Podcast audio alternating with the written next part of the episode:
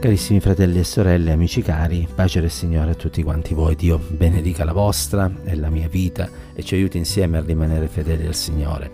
Oggi è 14 dicembre e leggeremo nel primo libro di Samuele, al capitolo 17, ci soffermeremo sul verso 39, dove troviamo scritto che Davide cinse la spada di Saulo sopra la sua armatura e cercò di camminare perché non aveva ancora provato ma disse a Saulo non posso camminare con questa armatura, non ci sono abituato e se la tolse di dosso. Il mm, verso rientra nella storia nota del combattimento tra Davide e Golia. Eh, l'esercito filisteo infatti stava affrontando le schiere di Israele e Golia, che era il campione dei filistei, aveva sfidato gli israeliti, aveva loro detto anziché far combattere i nostri eserciti, eh, facciamo una cosa, io sfiderò uno che voi mi presenterete, se vincerò io i filistei avranno vinto, se vincerà colui che voi avrete scelto avrete vinto voi. Naturalmente Golia era un uomo alto, forte, valoroso e vigoroso e non avevano gli israeliti il coraggio di affrontarlo perché pensavano che sarebbero stati irrimediabilmente sconfitti. Naturalmente questo era un insulto sia agli israeliti sia all'Iddio degli israeliti.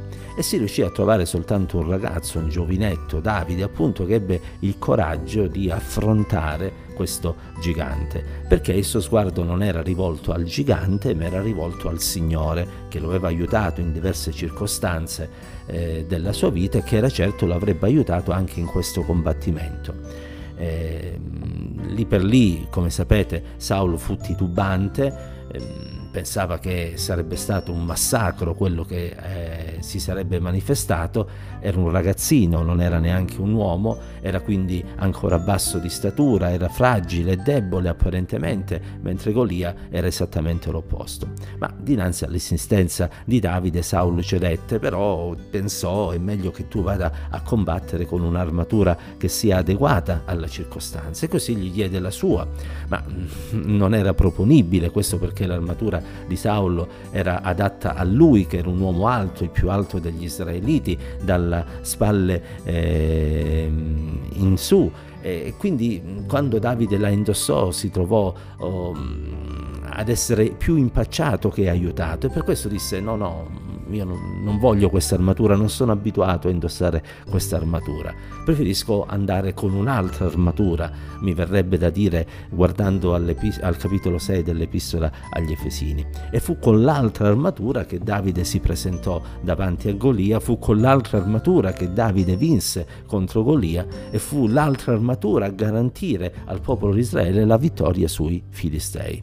Qual era questa armatura? La fede nel Signore.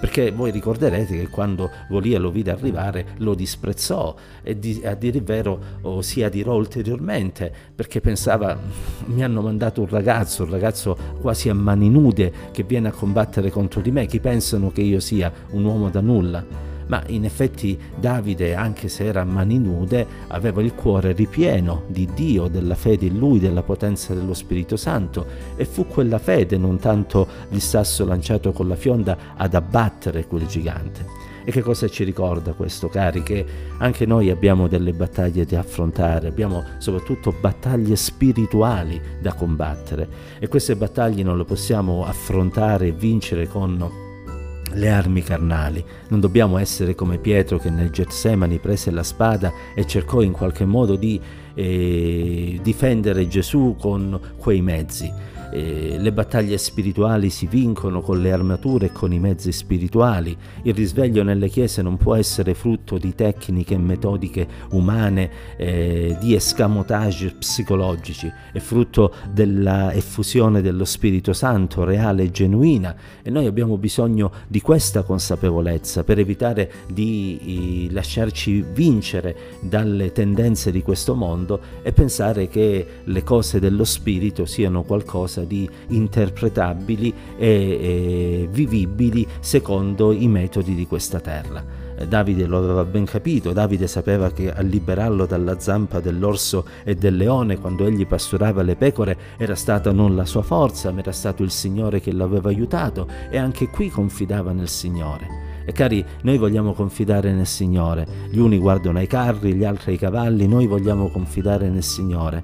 Noi vogliamo aspettare una nuova, genuina, fresca effusione di Spirito Santo sulla nostra vita e sulle nostre comunità. Noi vogliamo andare avanti confidando in colui che ci ha salvati e che ci ha redenti col suo prezioso sangue. Tutte le altre armature, tutti gli altri metodi lasciano il tempo che trovano, possono in qualche modo dare una parvenza di vittoria, ma non sarà mai tale perché la vera vittoria è quella che si ha in Cristo Gesù.